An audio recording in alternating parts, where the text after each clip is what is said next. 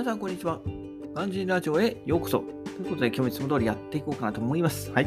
えー、今日のテーマはね、旅の楽しみは目的地だけではない。えー、経由地の空港でも満喫できます。というテーマでお話していこうかなと思います。はい。やっぱりね、この旅の楽しみというとね、やっぱもちろんね、目的地での、まあ、滞在っていうのがね、えー、一番の、えー、大目的かなと思うんですけど、まあ、そればかりじゃないんですよね。はい。特に、えー、まあ、飛行機のね、移動となると、やっぱり経営地のね、第三国になることは珍しくないと。というところで、目的地やね、その日本とは違う景色、まあ、体験をね、えー、することができるわけですよね、その経由で。はい。なので、えー、その辺について今日は少しお話していこうかなと思います。はい。うん。直行便のフライトだとね、うん。目的地に最速で着けるのはいいんですけど、そのやっぱ人気チケットになっちゃうんでで、チケット代がね、自然と高くなっちゃうんですよね。うん。なんかね、普通に考えたらなんで燃料費とか安いのになんでチケット高いんだと思うんですけど、やっぱ人気だからね、そこはしょうがない。で、まあ、いうところで、まあ、時間にさえね、まあ、余裕があれば、まあ、警備を使うことはね、費用の節約にもなるし、まあ、狭い機内からね、えー、脱出して、まあ、少し、ね、行くばっかの息抜き、であとは経営先空港の散歩、散策などね、えー、それなりにメリットがあるのかなと、えー、私は思っています。はい。その特にね、やっぱ経由地の空港がメジャーなところだとなおさらですよね。はい。その国の特徴を生かして、まあ、趣向を凝らしたね、作りになっているところが、はい。えー、ほとんどかなというふうに思いますので、はい。だからね、こう目的地がたとえこうなんか残念な国だったとしても、経由空港がね、えー、とてもいいところと、なんかすごいね、ああ、なんかいいな、よかった、嬉しいなっていうふうに思うんですよ。うん。まさにね、そのエジプトがね、私は典型なんですけど、エジプトの空港は、まあ空港も残念だし、まあ現地も残念ですよね、エジプトは。はい。あの、なんかエジプト来たなっていう、なんかあの、ね、ついて、はい。ね、ボーディングゲートから降りてきてね、ね初めてこうなんか見るちょっと、うん、薄暗いというか薄汚いというか、あの空港内を見ると、あ、エジプト来たなと思うんですけど、その一方でね、えー、ドバイとかアブダビを経由してね、えー、行くと、まあ、そこに来ると違うわけですよね。もうボーディングブリッジからして、はい。綺麗だし、えー、ボーディングブリッジ出るともうすぐね、すごい綺麗な景色が広がってるわけですよね。空港めちゃめちゃ広いし。はい、うん。ということでね、同じ砂漠地帯であってもね、こうなんてこんなに違うんだっていう、はい。えー、違ったね、景色を運んできてくれるんですよね。はい。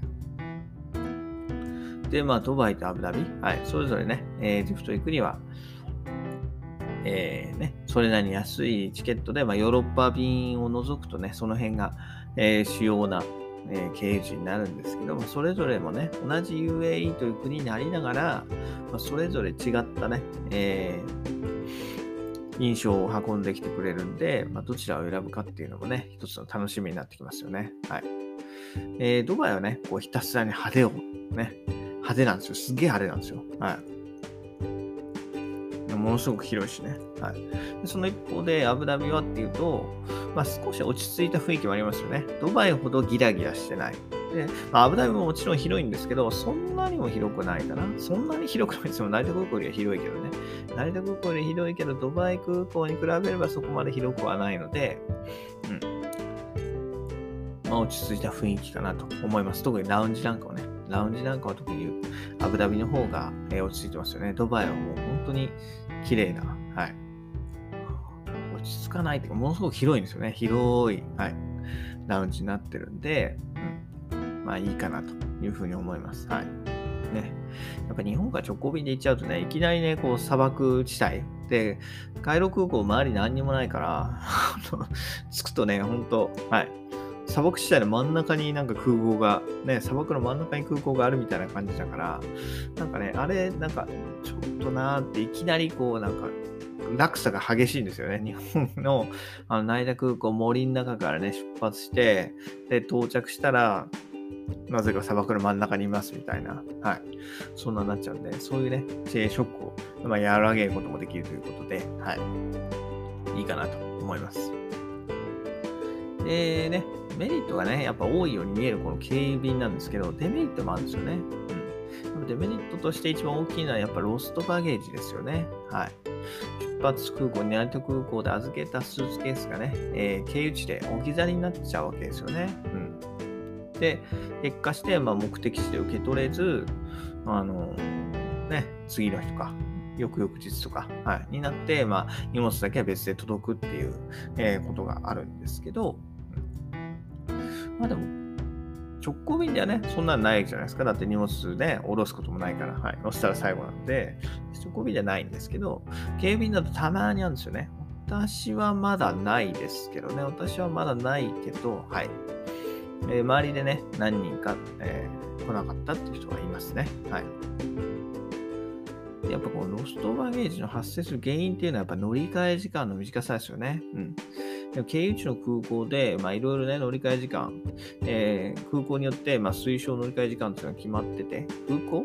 航空会社ですね。航空会社ごとにこう乗り換えの推奨時間決まってて、大体ね、90分以上、1時間半以上がま目安と言われているんですけれども、まあ、それよりもね、えー、短い乗り換えでもね、まあ、できなくはないんですよ。だから結構ね、えー、予定を組んじゃう人も多いんですよね。逆結構仕事だと、はい、そういう予定を組みがちになっちゃうんで、そうなるとどうしてもね、荷物が置き去りになるリスクがね、増えちゃうんですよね。はい。ね、乗り換え時間60分しかないって言われても、人間はね、えー、空港内走っていけるからいいんですけど、荷物はそういうわけいかないから、荷物はね、ただ順々に、えー、ベルトコンベヤーに乗せられて、こう、ふし分けられていく中で、ね、時間になっちゃったらもう飛行機はね、出ちゃうわけだから、うん。間に合わなかったら、じゃあ次の便でっていうことになっちゃいますよね。はい。なので、えー、あんまりね、うん、必ずしも警備員がいいかって言ったらそうでもないというところで、はい。えー、最後のまとめなんですけど、まあ、警備員のメリットは、まあ、費用の節約だったり、長時間移動の息抜き、あとは経由地空港の散策といったね、はい。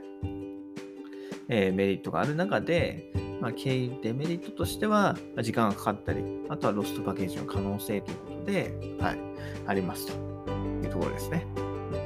まあね、うん、この旅の楽しさは未知との遭遇にあるかなと私は思ってます。なので、まあ、必ずしもね、目的地に、えー、でなければ体験できないっていうものではないかなというふうに思います。はい。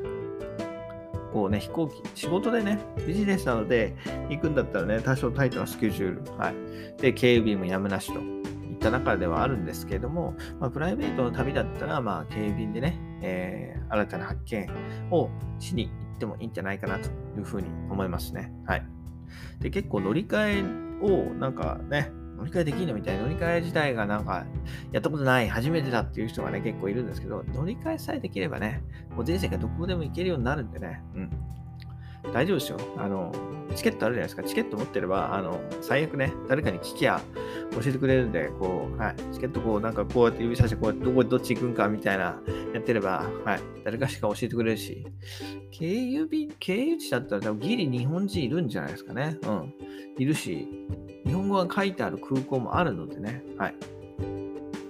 中東、そのドバイとアブダビは書いてないけど、うん、えー、ね、日本語書いてあったり、日本語がわかる人もいるかと思うんで、そういう人ね、探してみて、まあ、最初はね、そうやって勉強していくと、うん、のがいいんじゃないかな。うん。警備員さえ乗りこなせれば、もう世界中どこでも行けますので、はい。えー、旅のね、えー、可能性が広がるんじゃないかなというふうに思います。はい。ということで、今日はね、えー、経由便のメリット、デメリットについて、えー、紹介しましたね。はい。ま、旅の楽しさは目的地だけではないと。経由地の空港でも楽しいこともあるんだよっていうことをご紹介させていただきました。はい。それではまた明日。バイバイ。Have a nice day!